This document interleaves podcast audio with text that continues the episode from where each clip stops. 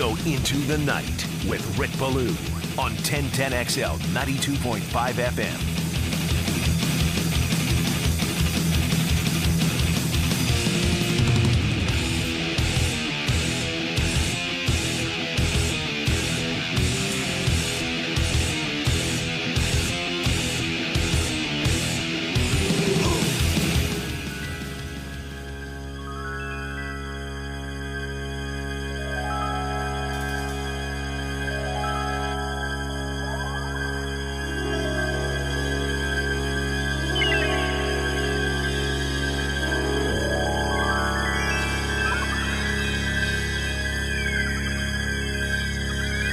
Imagine having a good buzz listening to this.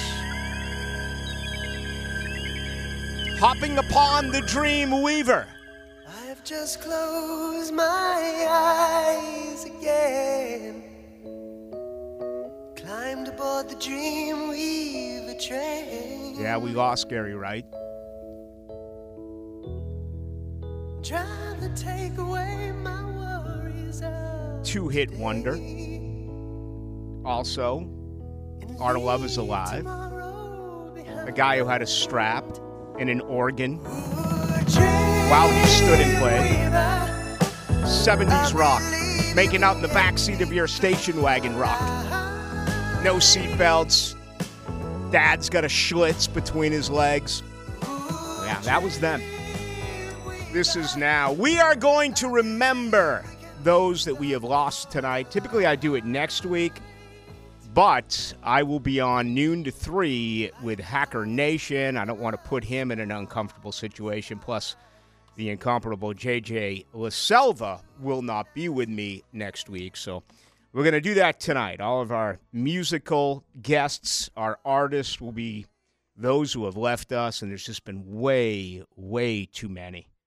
Whether it is rock and roll artists, certainly those in Hollywood, um, my gosh, the athletes in every sport. Um, it happens every year. There's, there's nothing we can ever do about it, right? It's living and dying, and how do you live in between, right? Isn't that kind of what it's all about? Well, we're going to live tonight, I'll tell you that. And there's a lot of stress out there on the road.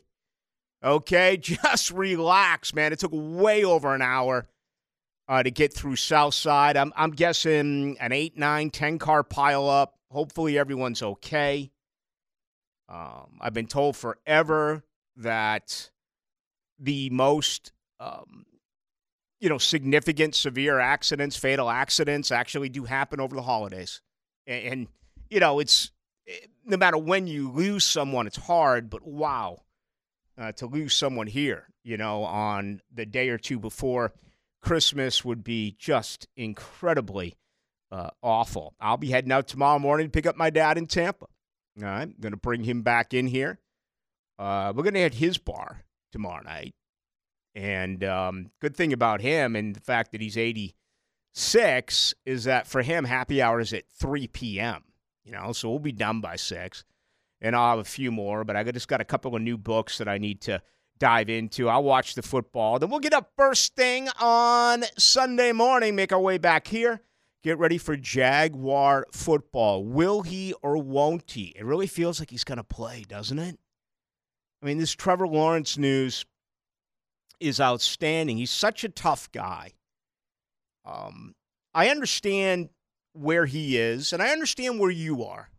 Okay? There's no middle ground. It's great or it's bad, right? You're um, you're obese or you're a rail. You're starving or you're overfed. You know, there, there's no in between here. And, and that's where Trevor is. And as a very emotional fan base, one that has been told time and again and time and again be patient, relax. You want it now. You want results now. And I mentioned this, I think, on Wednesday. I'll say it again to begin the program right here on a Friday. Those of you out there that were really down on what we saw last Sunday night and were calling Trevor Lawrence for this and calling the Jaguars for that, now that you've had five full days to digest it, again, the question is are you taking it back? This is a flip the coin type of game. Tampa Bay has a productive offense. They cannot run. They are outstanding against the run, and the Jaguars are down more than a full point per than they were a year ago, right? 4.7 in 2022, down to 3.6 so far this year. I, I don't know how you can expect this team to really go deep into the playoffs if you cannot run the football. They're 26th in the NFL. Tampa Bay's worse. They're 29th in the NFL. Both of these teams are outstanding defending the run. Therefore, kind of crazy how things like this work, right? In a game, you will say, hey, neither one of these two teams can run. And Jacksonville's numbers have been inflated a little bit because they allowed the 251 this past week uh, against Baltimore. What do I believe it comes down to? A big play on the ground where everyone's going to forecast Baker, you know, Mayfield coming off of maybe the best game of his career and the expected return now of Trevor Lawrence. And my whole point with this is I understand the frustration, but now that you've had five full days, come on. I mean, who do you want under center? Past four o'clock on Sunday, CJ Beathard or Trevor Lawrence? Uh, the question is perhaps as easy as the answer. All of you out there screaming right now for Trevor Lawrence. Today, Doug Pederson gave us the very latest on his quarterback. He said this before practice on this Friday morning. Here's head coach Doug Pederson. I mean, obviously still in, but uh, part of protocol um, and where he's at in the stages uh, is he can uh, he can practice today.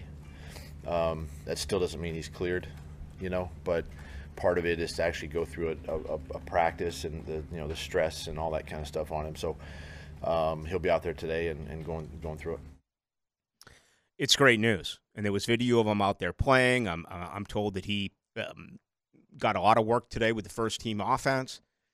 I, I don't know if he's going to play. I just don't. I, I find it very interesting, however, that you know as soon as I got off the air yesterday, I got one of these. Uh, I don't know how it works with a phone. That this. I mean, I, are you in the New Year resolutions? Is that something that you do? I have the same one every year. Okay, put on weight, and it's to make it to the next New Year.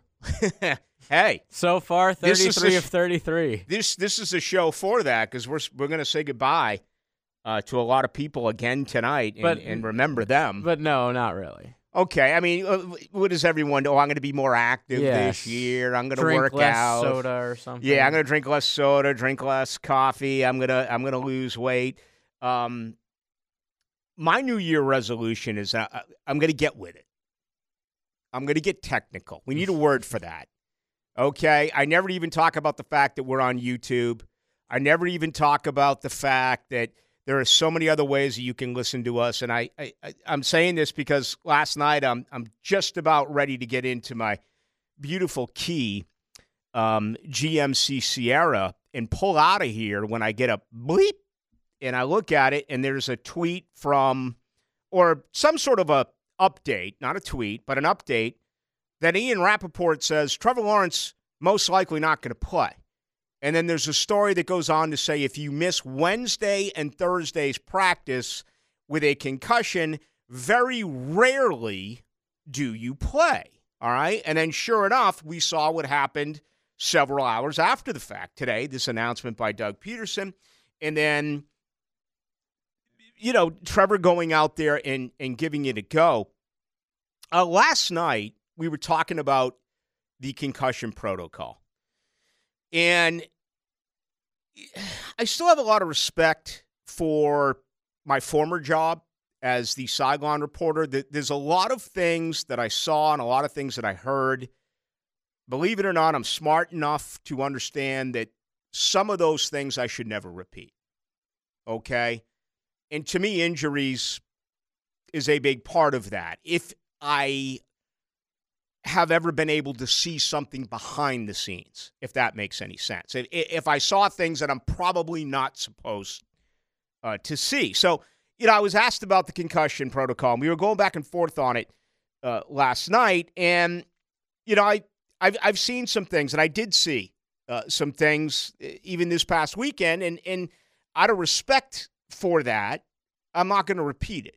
Okay, and it's not a oh I know this and you don't. Uh, um, you know that's pompous. That's ridiculous. It's respect.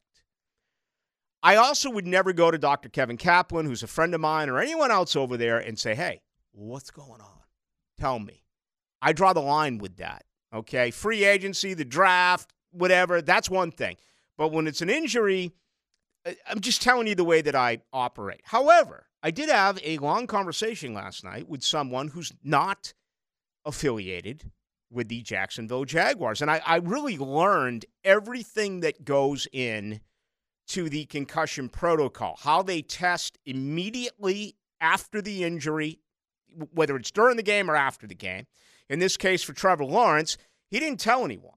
We all believe he got hit with the five minute mark to go running the football. He did not slide, he did not go to the ground, took a shot, and therefore he told the team after.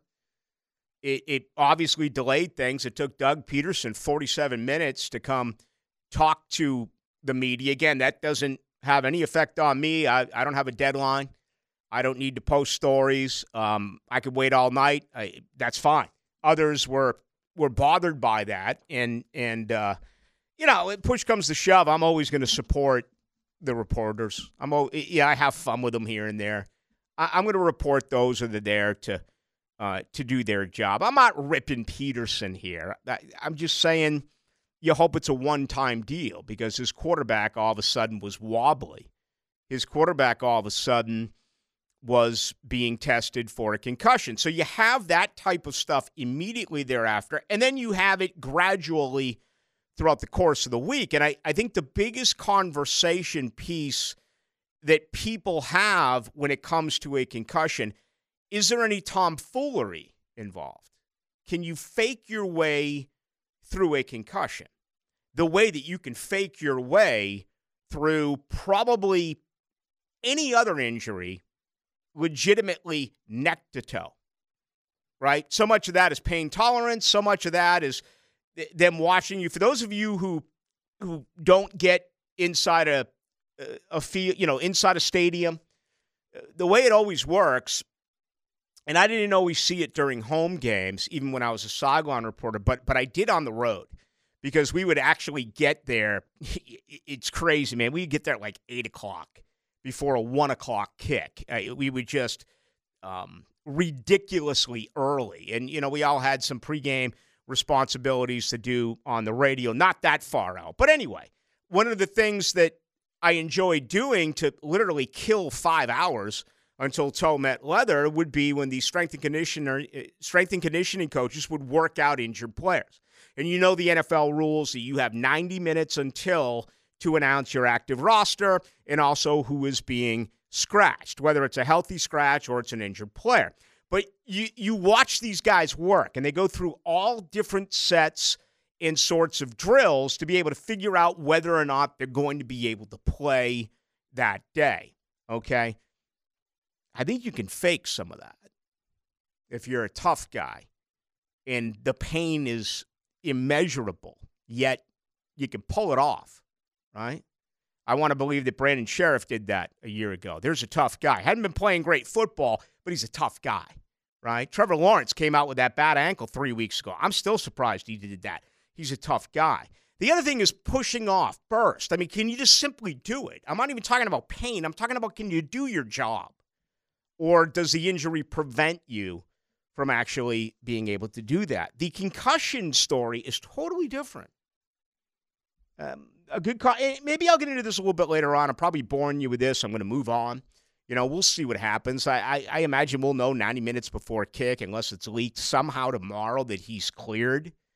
There's no doubt if he practiced today, if he's cleared, he's going to go. I mean, that's that's a no brainer, and that's good news. But I, I guess to make this long story not as long, um, it's very difficult to fake your way through a concussion.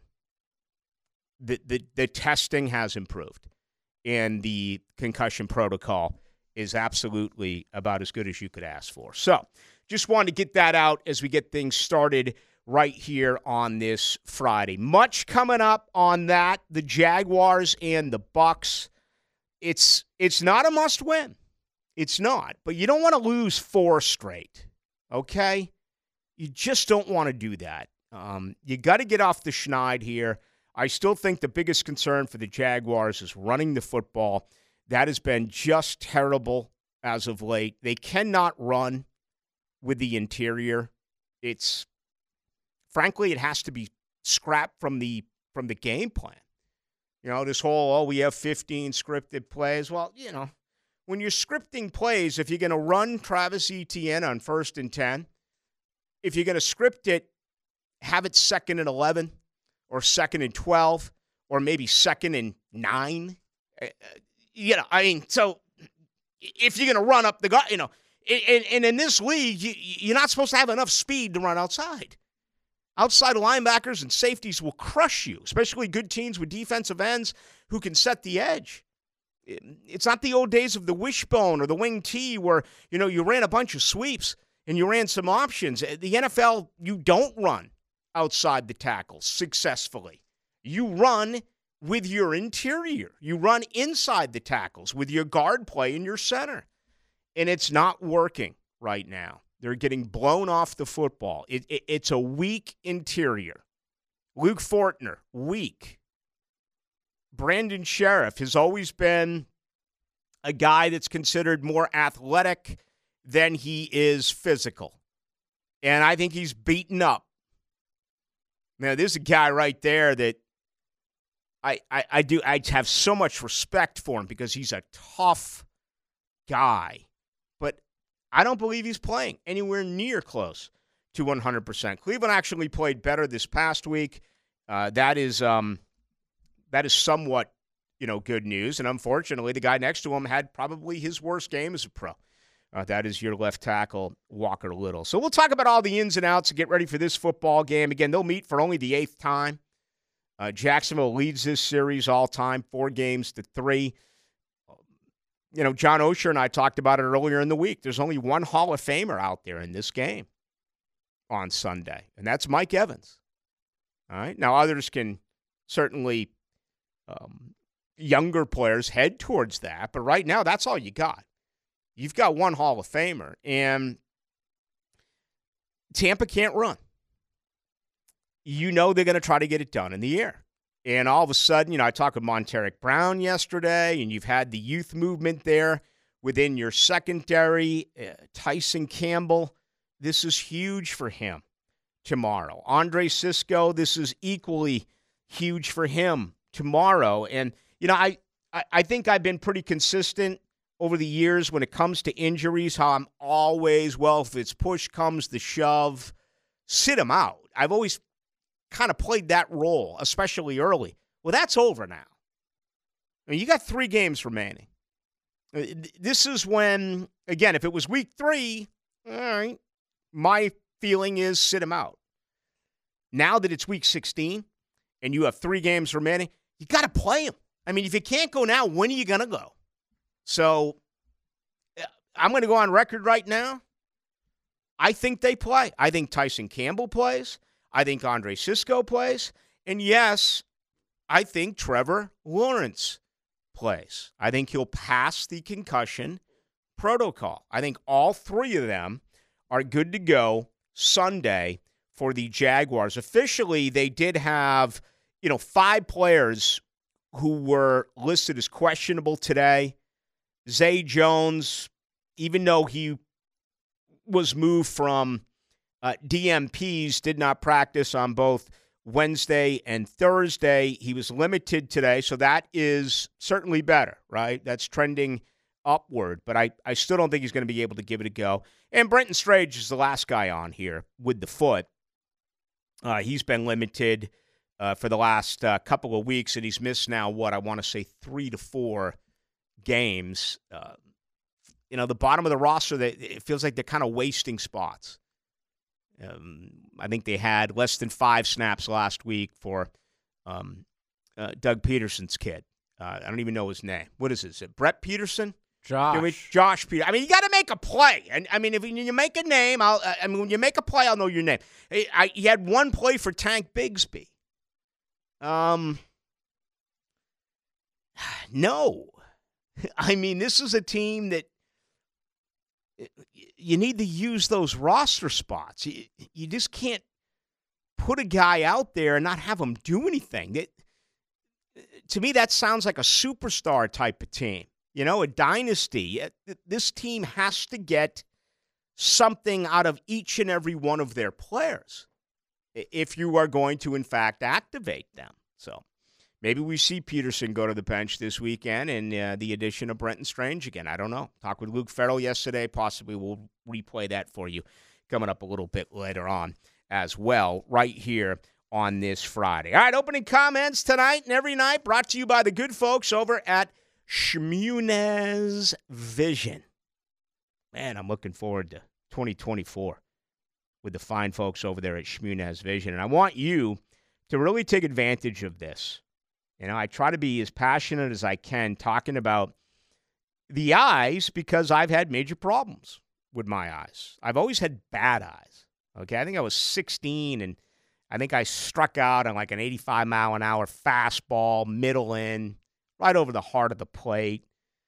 I mean, any any jockey could could could have taken it uh, maybe to the downs, and and I waved at it, and I was like, man, that's not me. That's not my athleticism. That has to be my eyes. So I got checked, and yeah, I needed glasses to hit, and then I needed glasses to see the chalkboard. All right. Back then, it wasn't too trendy. Back then, it wasn't too cool. You know, now it's like, who cares, man? I mean, just be able to see. Whether you're driving home now after it's gotten dark, just ask yourself how much weaker are your eyes now compared to when you got up this morning? It's simple fatigue. It happens to our entire body, it happens to our mind, it happens to our eyes. I had surgery eight and a half years ago. Dr. Neil Shmunez just went in for a normal checkup, as I've always done. He said, Bro, you need surgery tomorrow. We got to get that out of there. They did. Cancerous, right inside my right eye. Guess what? Never a problem. Never a setback. Every time I visit, I get thumbs up. That's great. I want you to have the same type of feeling that this family organization gives you. And that's what they are. Dr. Catherine Shmunez as well, fellowship trained in cornea cataract surgery combined. Uh, the two have more than 30 years in laser eye surgery. Just check out the website. Everything is right there for you.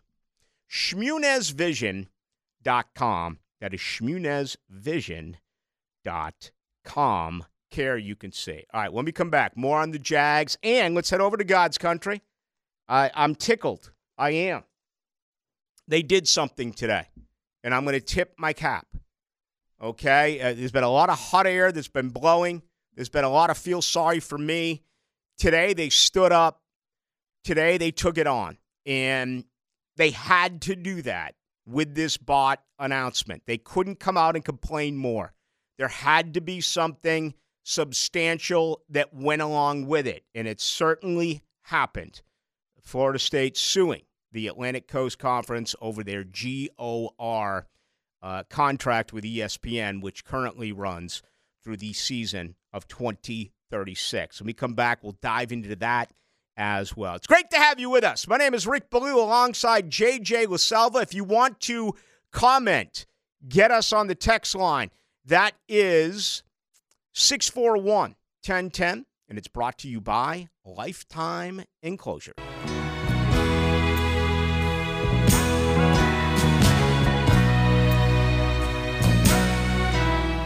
Into the Night with Rick Ballou on 1010XL 92.5 FM. All right, Randy Meisner died as well uh, this year, the original bassist. Doesn't sound like him. Do we know if that's him? It certainly doesn't. Yeah. Sounds like a chick. Is that Dolly? Did Dolly Parton perhaps sneak in? Hold on.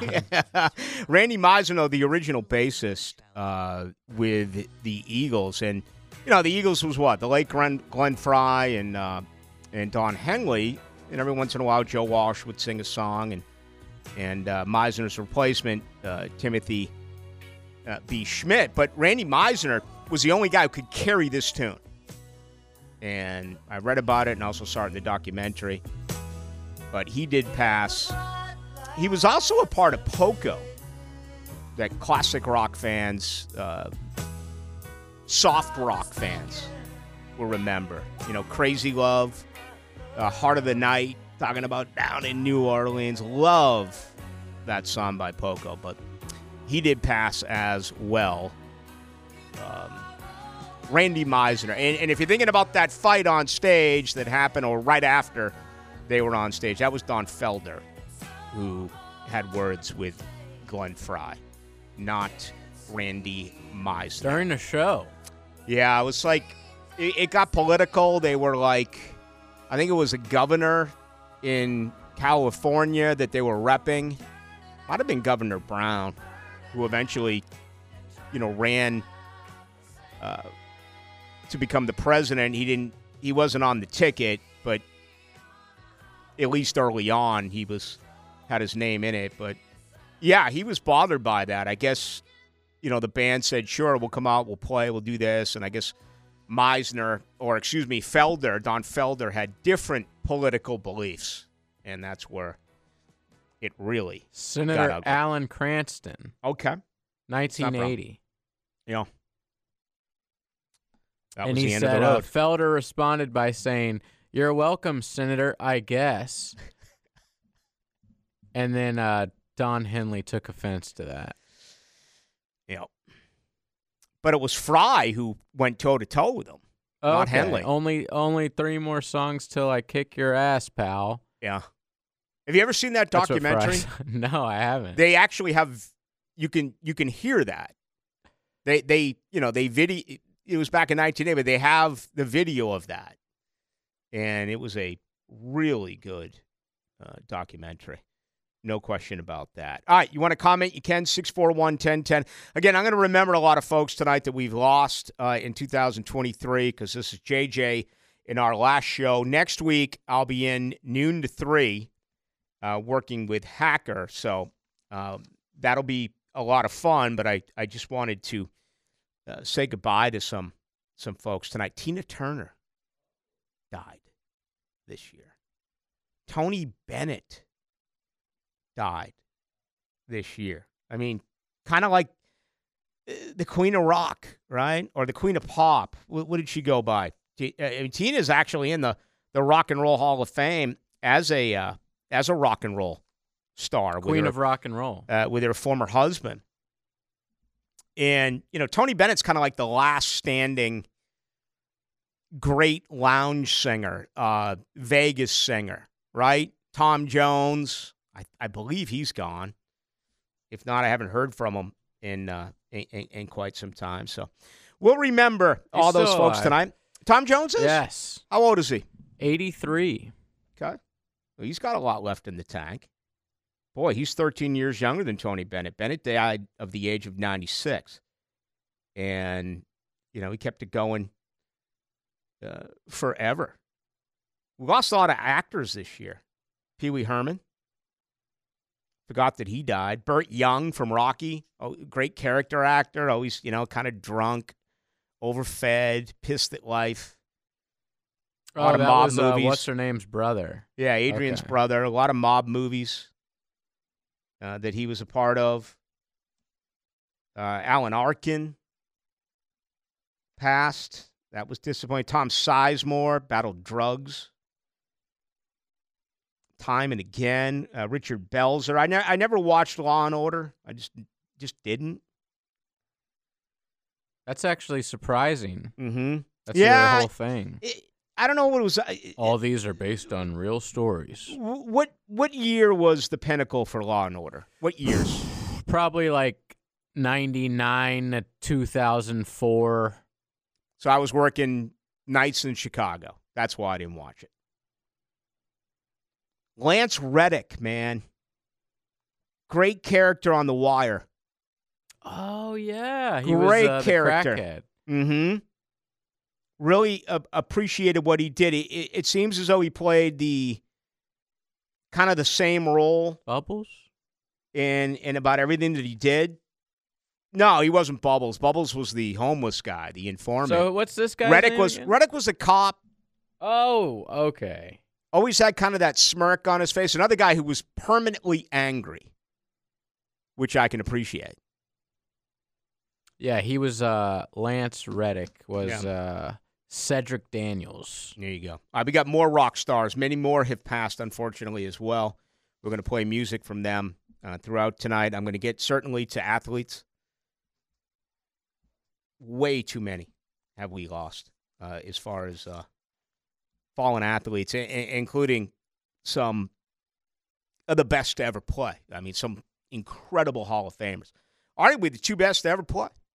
Uh, Jim Brown, maybe the best running back of all time, and, and Dick Butkus, possibly the best linebacker of all time. All right, Florida State today. Let's let's play this opening comment if we can. Uh, let me find it here. The desk is cluttered, and I love when it's cluttered. This is Peter Collins. I I did watch this presentation today, and you know I'm, I'm going to straight up. uh, It was an A plus. Florida State was well represented today. I, I know that I was a little bit of a gas bag uh, yesterday because I was concerned that this was going to be a double down as far as complaining and everything happens to me and why do we get left out? And that does become exhaustive. I, I'm not trying to change your opinion as a Seminole fan. You should be upset. You should complain. But the leaders have to do something about this. And today they did. Trustee Chairman Peter Collins had this to say. Today, we've reached a crossroad in our relationship with the ACC.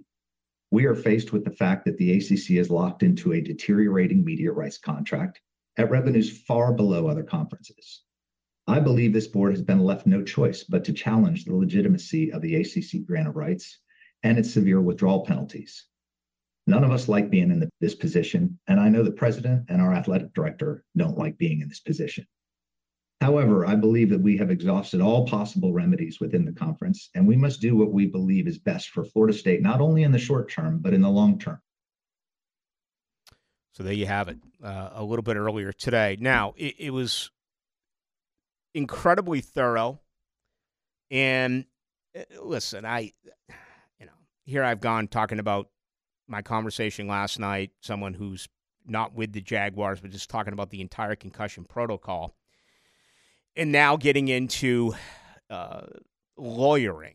Okay, way out of my league. Okay, I'm not even close to it, but I learned quite a bit today about the grant of rights. And what I think is the most telling part of all is that the grant of rights are under lock and key. You you can't even look at these files unless you fly out to North Carolina. You're not allowed to Xerox copy them. You can't even photo copy them. Okay? So it's it does feel a little bit unscrupulous, uh, if you will. And and I think the biggest bit of contention here for Florida State is that they have plenty of material that states there's never been a 20 year agreement when they picked up uh, the grant of rights that went through 2036. There's never been one of that particular length. And in even though Florida State and others were, from my understanding, uh, outwardly speaking about renegotiating. They allowed, let me see if I can find it here.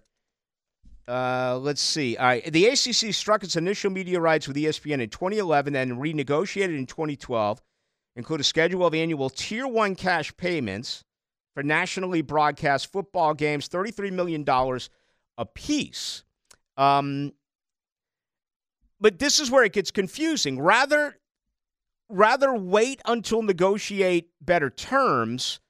They, the ACC granted ESPN an option to extend the Tier 1 contract until 2036 without receiving additional compensation. So think about that for a moment. I'm not going to compare the ACC to the SEC. That's foolish. I'm not going to compare the ACC to the Big Ten. That's foolish. But we remember the enormous amount of money CBS was paying the SEC. I want to say they tripled that amount in their latest contract. Are you trying to tell me that as bad as the ACC has been, Clemson's won a couple national titles. you only got what three schools in the ACC who have won national titles. I, I guess I should put Tech in there. Georgia Tech won it in '91, and Pittsburgh won it back in the day of uh, of Tony Dorsett. But come on, it's it's Clemson, it's Florida State, it's Miami. Th- those are the big name recognition schools, and they added on all of those years without a raise, without a profit, without more money. So that was a major talking point today as, as something that could end up producing um, somewhat of a loophole during this negotiation. Now, listen, I, I don't want to overdo it because it is boring and it's going to take a long period of time. But this is what you need to remember or understand more than anything else. Right now, the ACC is saying it's going to cost Florida State $572 million to leave the Atlantic Coast Conference. Florida State's goal is to pay nothing. Okay? Zero. So look at the difference. 572 million to zero. And you have all these questions about, you know, Florida State doesn't have a, a, a dance partner. Where's Florida State going to end up? Um, truthfully, what I do think is going to happen is this I don't think the SEC or the Big Ten, neither one of those two conferences right now is like, we desperately need Florida State. I don't think so. But what I think the fear is going to be is allowing the other conference to get them. That make any sense? Okay. Again, I, I just can't see the Southeastern Conference where you have Florida and Georgia, and, and you got that small window with those two teams. Not to mention Bama and Auburn and LSU and South Carolina, all these other schools that you basically are recruiting out of the same well you don't really want Florida State coming in there. Florida State's won three national titles since the mid 90s. Okay? They, with additional funds, and they in general, have proven this year that if if Travis was healthy, Jordan Travis, they would have had an opportunity to play for a national title. Florida State, resources wise, they just had a top 10, top 11 recruiting class.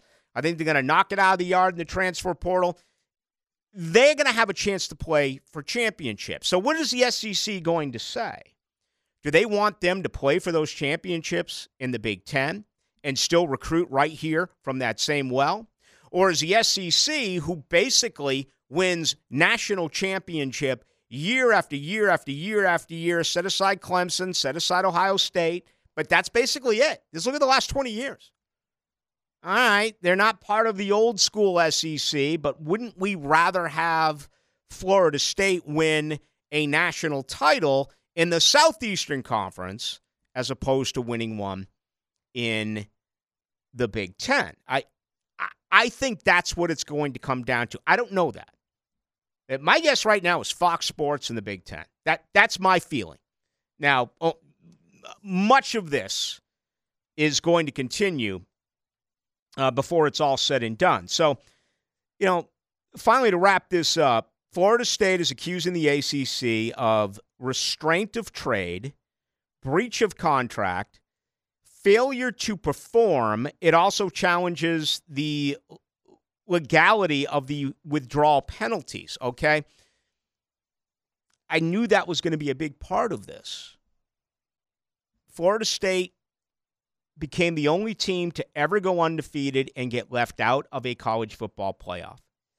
They are going to argue that the Atlantic Coast Conference is not competitive enough that if they were in another conference and they were undefeated, they would be in that 14 playoff. I still think the ACC has a fight here because they can simply say, well, the College Football Selection Committee had it in their rules that if a player or players got hurt, you could be left out for that reason and that reason only. So it almost feels like they have a defense here. But we'll see. I what do I think is going to happen? I think they're going to settle. I think they're going to go in guns blazing. I think the ACC and and you know the cowardly response today by Jim Phillips just roasting Florida State. Jim Phillips is terrible at his job. Yeah, I said that long before I was aware of this. I said that day one in Charlotte when he was introduced. It was 24 hours after the fact when Greg Sankey, the commissioner of the Southeastern Conference, had a full plan and had talked to athletic directors and presidents, everything COVID related. What if your team develops COVID? He had a full plan for suspensions, cancellations. It was the number one issue in that time period. Sankey was brilliant. He had it all lined up. Phillips, a day later, was asked the question. You talk about a deer in headlights. Uh, he acted as he. It was similar to Roger Goodell in consecutive years when he was asked by the now out, the now fired reporter, when he was asking about African Americans being more involved um, at NFL.com and some other higher principles. And, and Goodell couldn't answer the question. Remember that? Two years in a row. Goodell looked back and was like, "Well, man, I, I, I, don't know. That's that's not my responsibility. I, I don't head that up." I mean, consecutive years he was asked it. He was totally unprepared. Jim Phillips had no clue about the COVID question and immediately turn around. So, well, I'm going to have to talk with the president. I'm going to have to talk with the athletic director. you know, try to spin things around, talking about the white picket fence and how only a few teams are the white picket fence. They're on that side of it. We want everyone else in the conference to be inside of that. He sounded like a lying politician talking to the poor. Lying. Like all politicians do when they want the vote. What do they do? They go to the poor and they tell you that you're going to get things better than you have it right now. We're going to lower taxes with you. We're going to tax the rich. We're going to help. And it's all a lie, right? That's what Jim Phillips did. Greg Sankey went around. He did every interview possible before Bama played Georgia. He did them all. TV, radio, this, that, yelled out windows, everything. Georgia's in. And if Bama beats them, both should be in. What did Jim Phillips do? He went freaking Christmas shopping. Jim Phillips did nothing. He did no interviews. He didn't stand up for Florida State. He didn't fight for Florida State. He was pissed because Florida State aired out dirty laundry in August. Learned something else today. The, that whole Sunshine State law, where apparently you cannot have private conversations with the Board of Trustees. Everything has to be public. Wasn't aware of that. I'll admit it. You want to hammer me for it? Come after me. But the fine bombs and everyone who wrote all of those scathing articles crushing Florida State, they weren't aware of that either. Because that really smelled. You know, I, I'm hard headed when it comes to my thinking where to me, it's always about the end result. And the end result to me is winning and losing. Okay. So I have been so aggravated and my blood has been boiling because they made these ridiculous comments when they were 11 and 13 in their last three years in the ACC. And they were a year removed from losing to Jacksonville State. I have a tough time dealing with that you flex your muscles when you're on top. Florida State was nowhere near on top. And Drew Weatherford doubled down today. He said exactly what I've been saying since this came out. Drew Weatherford said in a million years he never thought Florida State would be undefeated this year. I, how many times have I said that on this show? They set up Mike Norvell to lose by publicly saying they cannot compete to win a championship in the Atlantic Coast Conference that was the final nail in the coffin, in my opinion. And Weatherford doubled down today on it. Yeah, I think Boo Corrigan stuck a big bird right to Florida State. I think Jim Phillips stuck a big bird right to Florida State. Even though it would cost them money, what, four million? Florida State would have gotten two two of the six, so they would have gotten four million. I I, I think their ego, I think their hey, you take that was more important to them. I do. So we'll see. It's going to be um, it's going to be fascinating to kind of follow this story. I I have to believe that Jim Phillips and the Atlantic Coast Conference, and I have to believe those folks over at ESPN do not want this going to discovery in the court of law. I have to believe that there is a lot of information and a lot of stuff that's going to come out that will hurt them. You know, this whole 15 teams and you, you get the same amount of money, you know, bringing in these markets, SMU, Cal, Stanford, those are top markets. San Francisco, Dallas. Here's the problem they suck. No I mean, ask yourself this question. When's the last time you've gotten fired up for an SMU football game? Are you going to change your plans here because SMU's playing on Saturday? Are, you going to change your plans because Cal is rolling in to play North Carolina State or Duke is heading out to the farm to play Stanford? No, it's a joke, even though they're top 10 markets. That was more important to him. I am happy about what Florida State did. And it's the best I've felt really since any of this uh, came to fruition. I, I feel like there's a chance here. So, 572 million, that's what the ACC wants. Florida State saying we're going to pay zero. We're going to pay millions of dollars in lawyer fees but we're not going to pay anything close to 572 million. I think they settle. I think it'll come out at some point this spring, this summer. And I think you'll see Florida State leaving the Atlantic Coast Conference midway through 2025. And right now, my guess would be they will be eligible to play college football in another conference by 2025. Now, I understand schedules are built so far in advance that maybe it takes an extra year. I, I, I, don't know. That's way, way, way out in front of us. But today was a better day than I expected. So, Nole fans, you should be happy with if you if you did listen to this earlier today. I know it was viral, and uh, and I enjoyed it thoroughly. It was it was much better than I expected. Okay. And I just want to come out and say that. All right, we got much more to do. Let's see here. Coming up on 7 o'clock. Uh, your reaction to that, your reaction to Trevor Lawrence and the Jaguars, it's all good. 641 1010 if you'd like to join us right here on 1010XL. Of course, that is our text line brought to you by Lifetime Enclosures.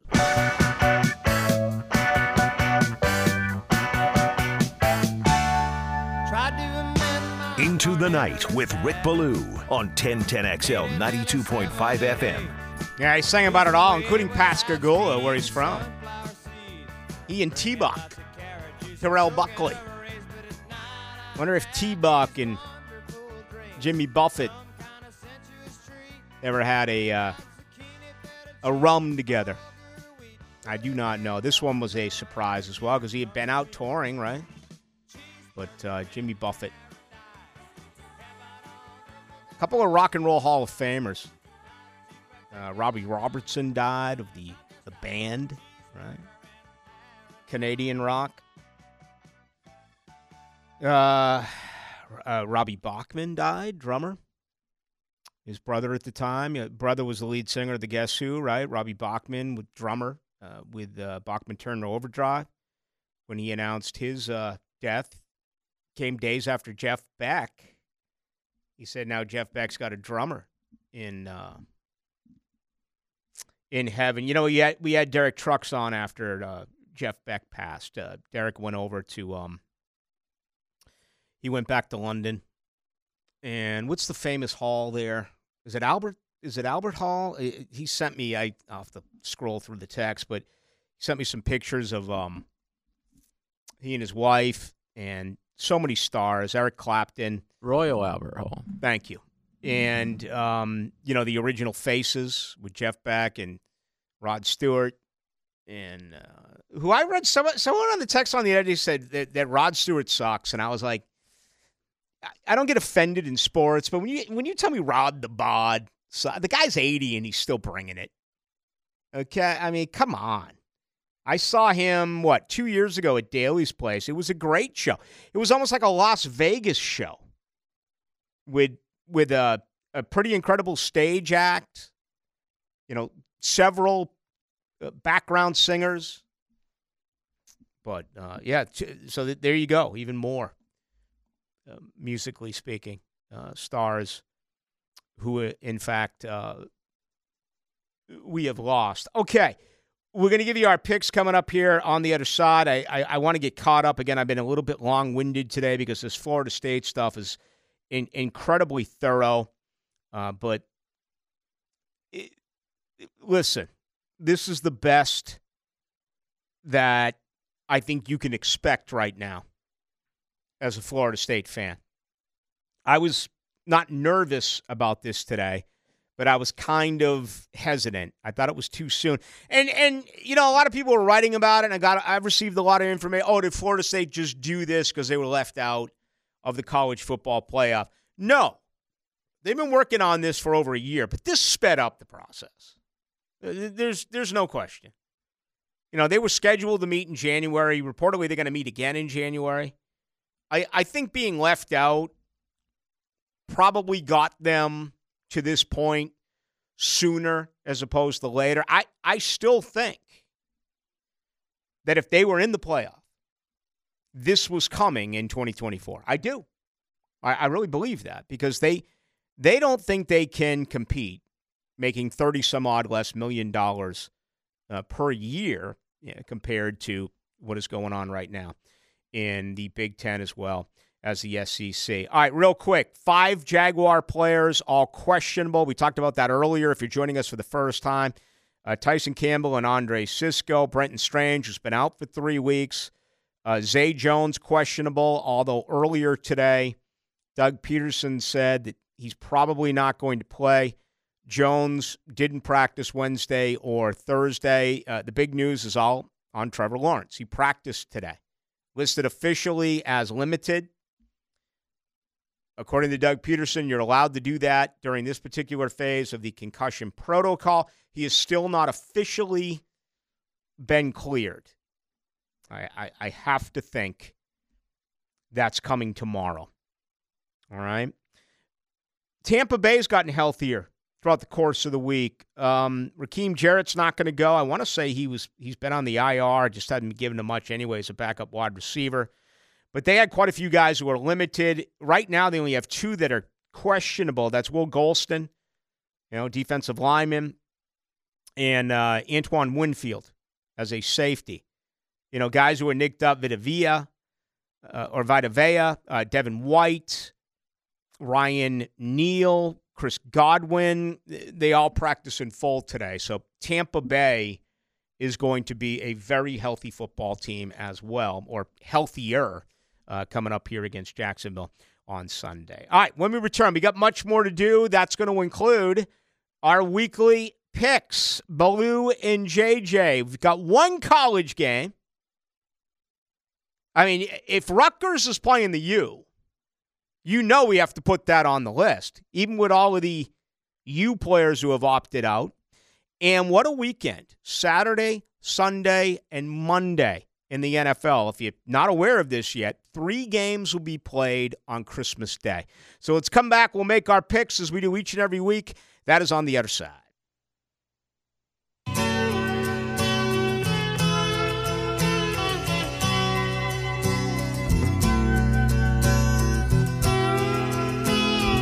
Let's go into the night with Rick Ballou on 1010XL 92.5 FM. Gordon Lightfoot as well, uh, one of the great singer songwriters of all time. Canadian rock, Canadian soft rock, folk rock.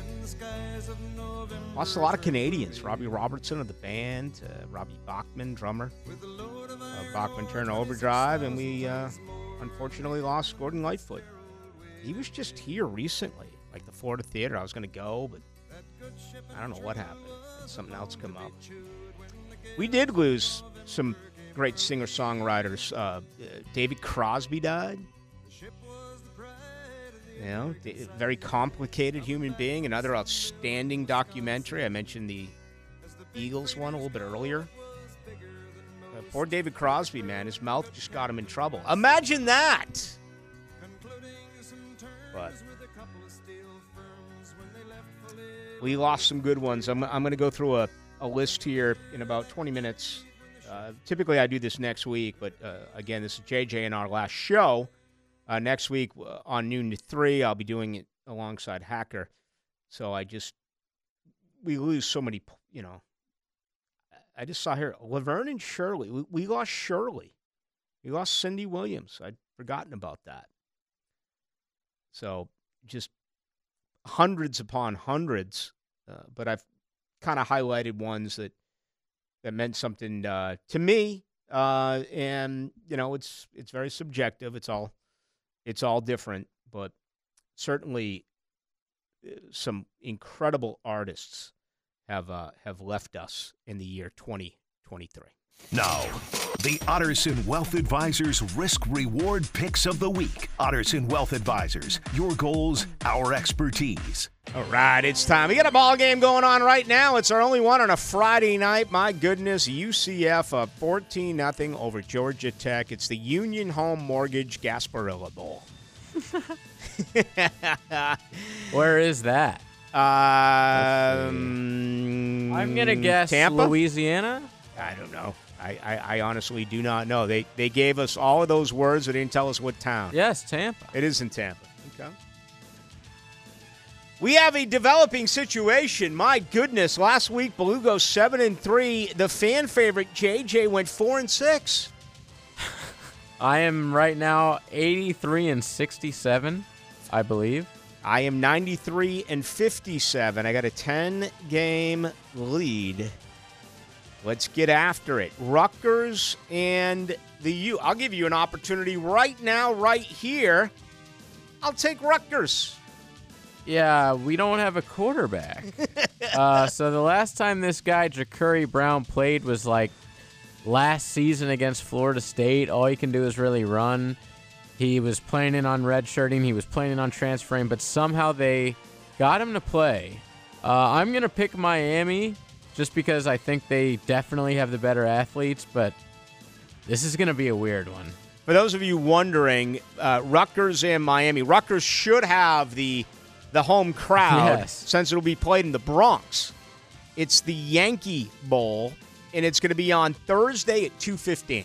Although there's Canes fans all over, so I would imagine there's going to be a nice Northeastern contingent. Uh, yeah, I'll be at work, unfortunately, during the game. There you go. That is the only college game that we're going to play uh, this week. With that said, we have nine games in the National Football League. I'm going to go 9 and oh. 0. Three weeks remain. Look at the lines this week. They're all like three points or less. Just incredible. A uh, couple of games on Saturday. Uh, one should, on paper, it looks like a blowout. That's Buffalo and Los Angeles. The other looks incredibly tight. Cincinnati at Pittsburgh. You are up. Now, Mason Rudolph is starting on Christmas weekend. Mm-hmm. So I really wanted to roll with that, but I'm going to go with Browning, aka Tom Brady. I'm going to do the same. I think Cincinnati's playing some some pretty good football. Eight and six. Both those teams right now are two to three wild card teams uh, in the NFL. All right, my pick: Indy at Atlanta. My goodness, it feels like Atlanta's kind of kind of cashed their chips after losing last week. Uh, obviously to um, Carolina. Um, Colts are right there uh, as uh, a wild card team, as we know, still in it uh, with a record of eight and six. Atlanta's actually favored, Yes, but I'm going to take Indianapolis here on the road. I agree. Inexplicably, Atlanta is favored. I don't think they should be favored over anyone in the NFL. I'm taking Minshew. All right, right back to you. All right, JJ. Seattle gets a last second touchdown. How about the last three Monday night games where teams just go the entire field with like less than a minute to go? Remember a week ago Monday, we had two games, and then watching this against Philadelphia the other night. But a short week for Seattle, a long flight to Nashville. Tennessee plays hard. It's your pick. Who do you like, Seattle or Tennessee? I'm gonna go with uh, I'm gonna go with Seattle. Uh, who's even playing quarterback for Tennessee? Is it Tannehill? Well, I, You know what? I'm changing my pick right now. I'm taking the Titans. I think it is Tannehill. My understanding is that's yeah okay. You know what? That, my understanding is that it, it is going to uh, be Tannehill. All right, so you want to go with, uh, go with Tennessee? Titans. I'm going to take Seattle here. Okay, I'm going to go against you. Uh, Detroit at Minnesota. Uh, I'm, I'm going to stay with Detroit. I, I just am. They they went through that funk, and it caught them. I think they went one and two in the in the course of three weeks, but they uh, have found it once again. And Yeah, their defense is terrible, but Mhm. uh, this is a small line. It's more than you would think. It's only like three points, but I'm rolling with the lines as well. Let me see, where did I do that? That's Detroit at Minnesota. We both like Detroit. I mean, crying out loud, Ballou, you, you've I've now chosen five straight road teams. Mm. Something about that is uh, is fishy, and it's my pick. It's it's Cleveland at Houston, right? I mean, a must-win game really for both teams. Cleveland's nine and five. Uh, the Texans are eight and six. C.J. Stroud not going to play again. I'm going to take yet another road team. Give me Cleveland on the road. Yeah, Flacco and company. I'm rolling with the defense. I think uh, I don't remember who the backup for Case Keenum. I believe. I think the Case Keenum win streak ends here. Dallas at Miami. Uh, I'm going with the home team. I'm going with the Dolphins, but I don't feel confident about it. Man, that's the hardest one for me to pick. It's a pick 'em. It, it virtu- yeah, it, it virtually is. Uh, not as hot there as it normally is. What it's just the day before Christmas. I'll go against you here. I'll take Dallas. Give you Miami. So at least we have uh, rooting interests here. All right, we got a couple of games left. This one's kind of a stinker, but I had to come up with another game. uh, it's Washington at New York. I like this one. I'm uh I'm gonna take the Jets. I actually think the Jets defense, which we praised throughout the entire season up until a few weeks ago, I think they've given up. Um, they're actually favored in this game, but I'm to go against you. Um, I'm to go with the Washington Commanders. Baltimore at San Francisco. Your pick. I, I am taking the the New York Jets. I, I believe I said that. yes, that. you did. Uh, go ahead. Baltimore at San Francisco. That is one of three games that'll be played this coming Christmas day and night. That is Monday. Yeah, easy for me. I think the Ravens are the most overhyped team right now in the NFL, overrated. Um, I think San Francisco matches up perfectly against them too. I'm going with the Niners in a route.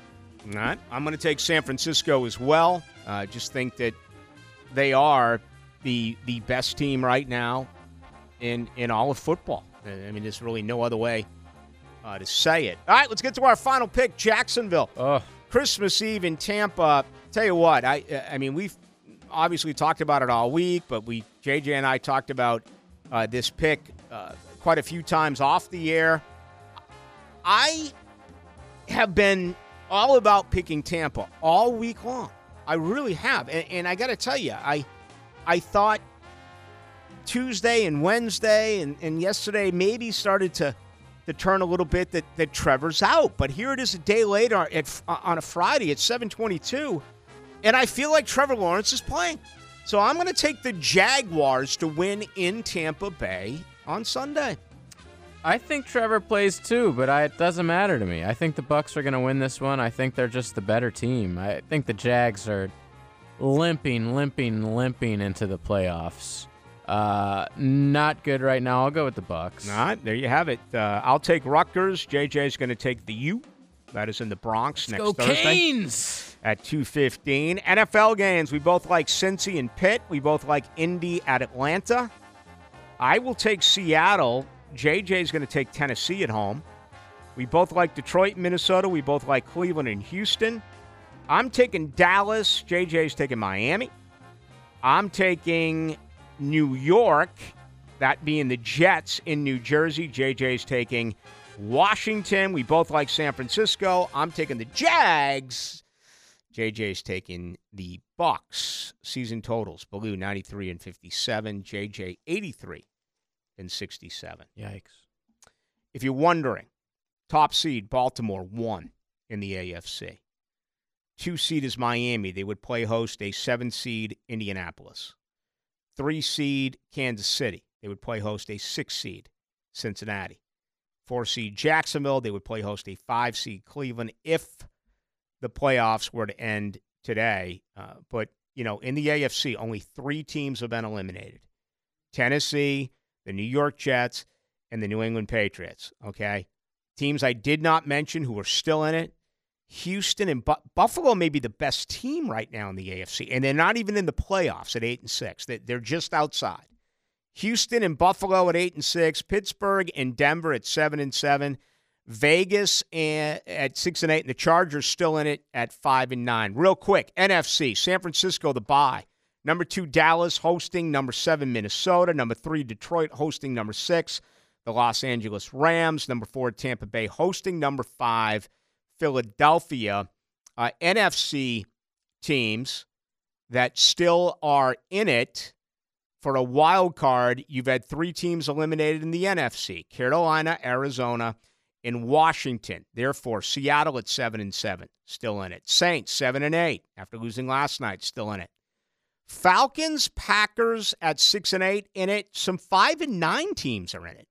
The Giants and the Bears Oh my God. Still with an outside shot of getting a wild card team in the NFC. All right, on the other side, gonna let, us go through. Let's take a look at some really special people that we lost in in a lot of different fields. Uh, a ton of athletes coming up. It's always sad at the end of the year when you look back at some of the greats who have passed. I, again, I typically do this next week, but this is JJ and our final show. Uh, next week, I'll be on noon to 3 with Hacker. So I, I wanted to do this tonight, and it's coming up on the other side.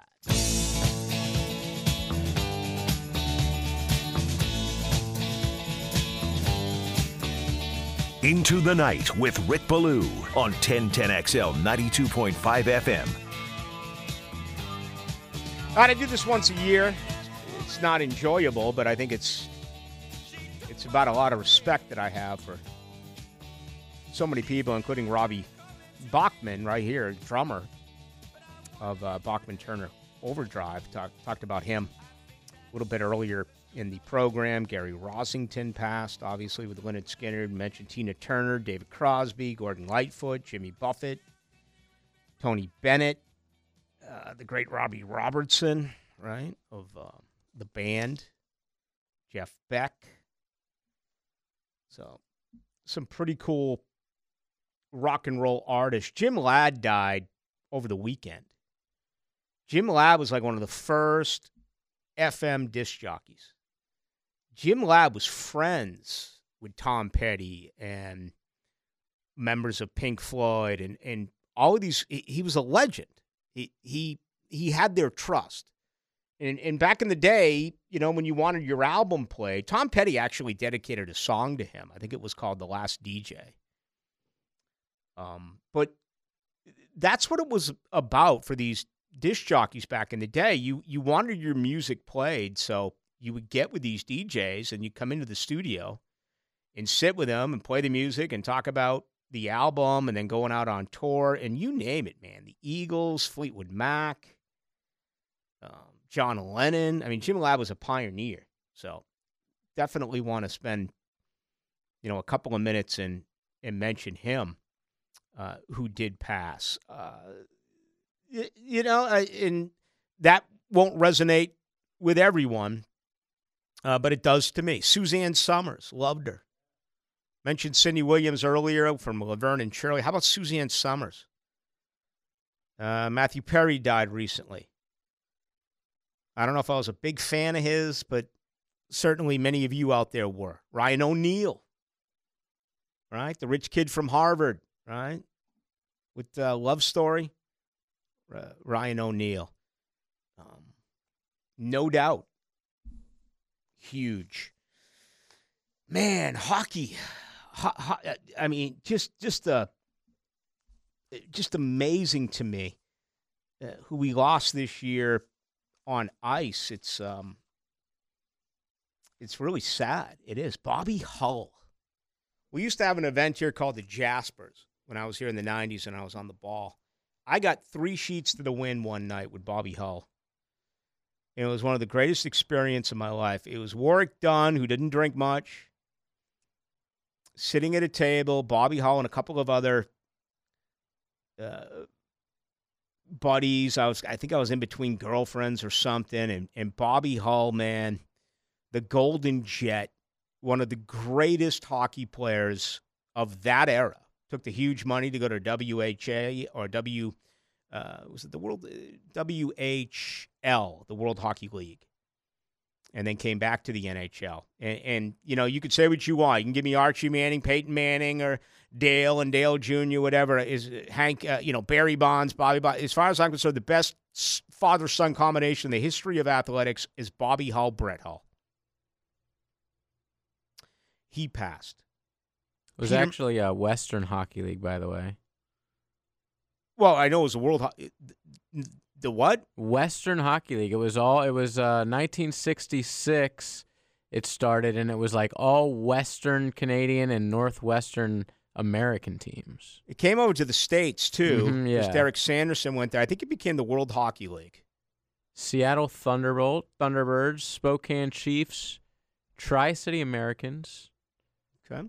Vancouver Giants. Borje Salming died. Great player in in uh, Toronto, Hall of Famer. Gino Odjick died, man. What a tough dude. Vancouver. Gentle giant, would fight anyone. What a teammate. You know, he was one of those guys you heard off the ice. He was as nice as can be. But on the ice, just fearless. Died at 52, way too young. Gilles Gilbert died. I freaking loved Gilles Gilbert. And in Boston, man, him and Gerry Cheevers, I, I still can't believe that they didn't win a Stanley Cup with Gilles Gilbert. Uh, Boston only winning in 70 and 72 with the Big Bad Bruins is kind of like Bowden only winning twice with all those great teams. They're kind of like Bobby Cox only winning once with all those teams. I, I just can't believe it happened. Uh, but it did. Billy Packer died. Kind of a, um, uh, you know, very good, but but very uh, curmudgeonly. You know, just had that for a very long period of time. Uh, we had uh, Tim Brando on the night that that Billy died, and Tim was good friends with him, and they worked together at uh, at CBS Sports. And uh, Tim Brando also joined us the night that Bob Knight died. Gave us that story, which was a very intriguing one. Conrad Dobler, maybe the, the dirtiest football player of all time, or if not one of them, with that offensive line with the Cardinals and the Saints. Bud Grant died at 95. All those great teams in Minnesota. Uh, Otis Taylor, a Hall of Famer. Dick Butkus, maybe the best linebacker of all time. Jim Brown, maybe the best football player, period, of all time. You know, I asked my dad for years, who's the best running back you ever saw? Jim Brown. He was great. Vida Blue died. Man, Vida Blue. I love those old A's uniforms. I got one of Vida Blue in my uh, in bar, in my bar in my house. I I don't know why I love the old A's. I mean, of course, I'm a Red Sox guy, but I love the A's. Willie Hernandez died. Man, the guy in '84 is a relief pitcher. Won the MVP and Cy Young in the same year for Detroit. Tim Wakefield died. How did that happen? Just awful. Tim Wakefield. Wow, that one hurt. Hurt a lot of folks in Boston. It really did. Willis Reed died. You know, that, that's a go to for the rest of our life. It's like the Willis Reed moment. Coming back and playing hurt. Willis Reed did next to nothing in that game, statistically speaking, yet it, it's something that is is going to live forever. Chris Ford died. Grew up watching him First three pointer in the history history of the NBA. Chris Ford. I, you know, you had Tiny Archibald and Chris Ford, and then they were replaced by Dennis Johnson and Danny Ainge. I remember the guard turnover there in Boston growing up, and and two of the four are gone, man. Chris Ford's gone, and uh, and DJ's gone. He's been gone for quite some time. Awful news there. DJ Hayden, former Jaguar, passed. You know, most of his years with the Raiders, but he did play here. Alex Collins died at the age of 28 this year. Motorcycle accident. Mike Williams died this year at the age of 36. Construction. I believe I read the other day that they found something in his body, some sort of uh, not virus, but um, some sort of uh, oh heck, Bacterial. bacteria. Thank you, thank you. Denny Crum died. Never forget my first or second year at Florida State double overtime game. The year after Never Nervous Pervis Ellison and Denny Crum won a, a natty in Louisville, the old Metro Conference. Louisville came in. Take on George McCloud and Tat Hunter and Tony Dawson and company and Pat Kennedy. I miss Pat Kennedy. He's still alive, but man, I would tell you, no one bought beers like Pat Kennedy. Whether it was here or he went to Chicago around the same time I did when he was at DePaul. He's still with us. Unfortunately, Denny Crum is not. Superstar Billy Graham.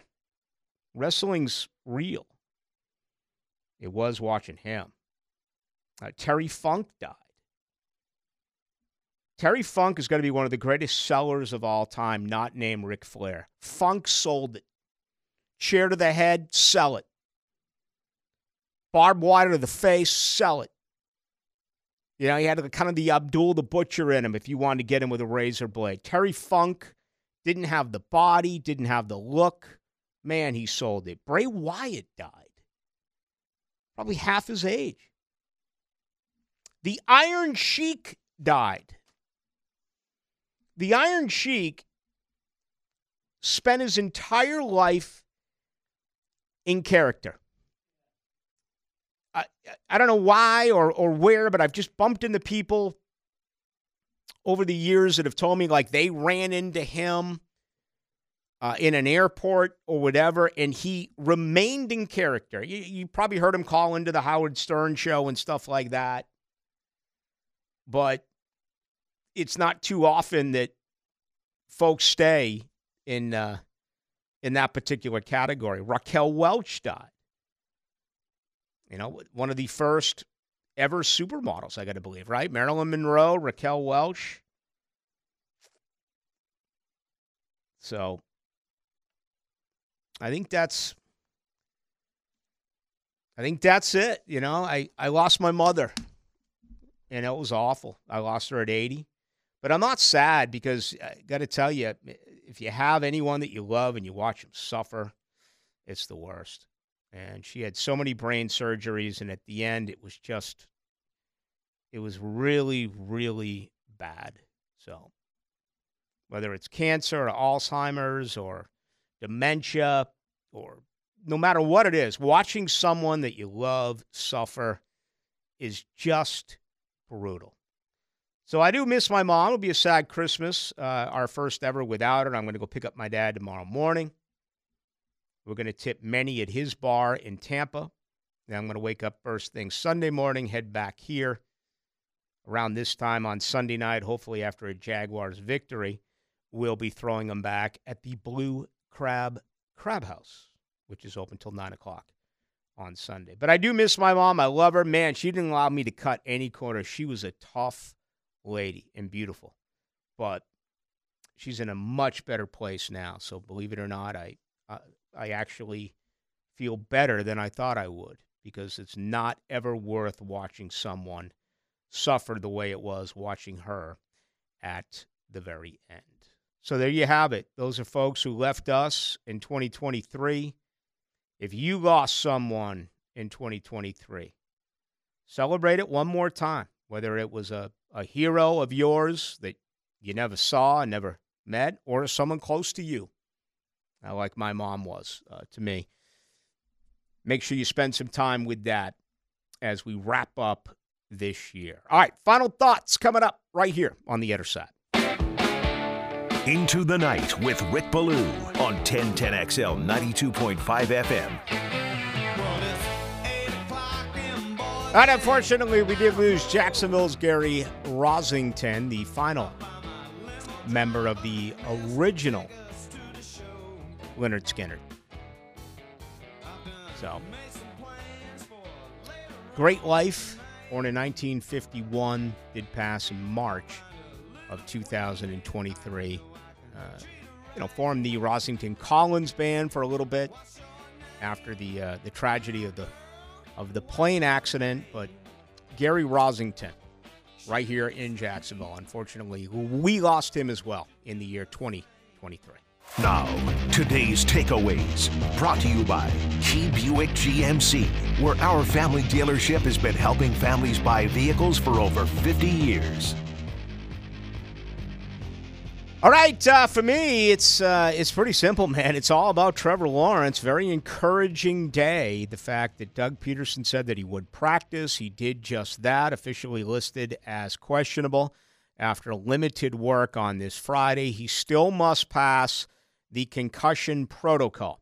All right, um, but I, I I gotta believe, man, things are looking much better for him, and there being an opportunity on uh, on Sunday. I, I I didn't feel that way a couple of days ago. Again, this this isn't an ankle where you can tough it out. Uh, there are tests that you must pass. You have to be cleared by doctors. Uh, you can't fake your way through a concussion. So we'll see what happens. But certainly, this is great news uh, for Trevor Lawrence. By the way, the good folks over at Key Buick uh, GMC love my GMC Sierra truck. The GF loves her. Buick Enclave.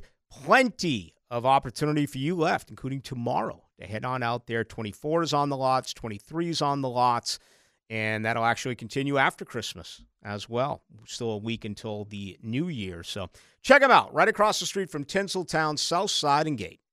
Now, the two minute drill brought to you by Tire Outlet. Tire Outlet is now hiring. Visit tireoutlet.com slash careers. Equal opportunity employer. All right, Hacker Nation, here we go. Final show this week uh, before you and I get together next week, which should be a whole heck of a lot of fun. Yeah, looking forward to that. Certainly, on Tuesday through Friday, me and you, noon to three. So, uh, not sure how I'll react being back in the daylight. That'll be something uh, very exciting, I'm sure, for both of us.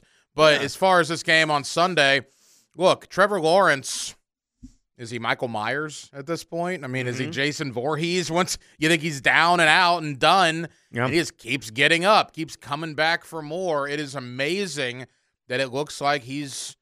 I mean, if you're a betting man, he's probably gonna play yeah. on Sunday, right? Yeah. It's um, it's crazy because last night I had Rafael Esparza on. he said they're they're treating this as though he's going to play, and I'm like, man, I mean, the line is totally switched. You have the Rapoport tweet that comes out that says if you don't practice Wednesday and Thursday, chances are you're not going to play. Then we wake up today, we find out that he is going to give it a go. It's amazing that those folks in Vegas always seem to be ahead of everything else. Yeah, well, well that's why they are who they are, right? It's why they get paid what they get paid. Uh, but yeah, look, and, and I said this last night. I've had a feeling all week they're going to win the game. And, and I'm never going to be confused for ultra positive Jaguar fan. If you follow me on social media on game days, you'll probably know that. I'm never sunshine and rainbows guy. But Tampa Bay played so well last week. Probably their best game of the year. They are red hot. Jacksonville's ice cold. The Buccaneers are at home.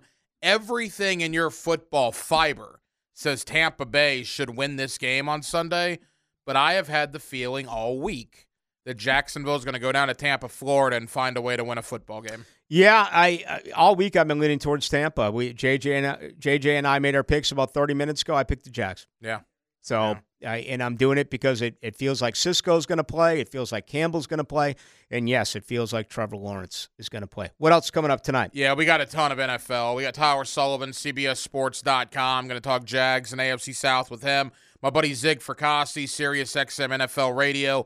Love getting Zig on to talk ball. And, uh, you know, look, this Florida State thing is pretty wild. I, I know you've been talking about it, but uh, while I'm here, real quick, I mean, what's your take on the lawsuit that was going to be filed, or I guess is going to be filed uh, later on? Yeah, they said a lot of interesting things today, much better than I expected going in. I, I thought there was a chance it would be more belly aching and complaining, but it, it feels like uh, they believe they found loopholes here in this grant of rights. And, you know, they want uh, the what they want uh, what is it 652 million? I, I, don't even remember what the figure is. It's crazy what they think they're going to get the atlantic coast conference.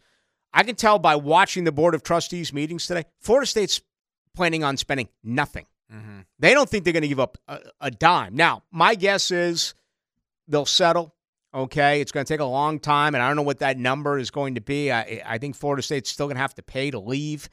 Um, but I don't think that they want this going to court. I don't think they want to bring in ESPN and the ACC and bring up Discovery. Um, it's going to be really intriguing. I feel better today about Florida State's chances than I did last night. The crazy thing about it, too, they can't get out till June of 2025, right? right? Yep. So they're going to be a part of the Atlantic Coast Conference next year. And – I can assure you, if there's a call that doesn't go their way in one of those ACC games with ACC officials, yeah, boy, that'll be some conspiracy theories next season. Is your uh, son making a, a live on air uh, appearance? Uh, yeah, Little Hack is in the building. We're going to yeah. pick up grandparents uh, after the show this evening, so he might make an on cameo appearance, and we're gonna get him to record a special message for the 1010XL listeners All that right. we'll put on social media this weekend. All right, Hack. Merry Christmas. I'll see you next week. Thanks, um, again, we're on 12 to 3 next week. Uh, so I will not be with you here at night. That'll obviously go back uh, once we roll into the month of January and uh, and crank in to the year 2024. JJ, uh, your first uh, Christmas as a newlywed. Yes, I bought extra gifts this year just to make her happy. Uh, quickly, a listener wanted us to give a shout out in remembrance to Kerry Hart, local, who passed away this year as well. Kerry was an outstanding man. Loved the Aqua Grill played a few rounds of golf with Kerry, um, and have a lot of love for him as well. So I'm glad that that was brought to my attention. He is missed as well. Folks, have an unbelievable and safe Christmas. Hacker and I will talk with you Tuesday, 12 to 3, right here in your home of the Jack.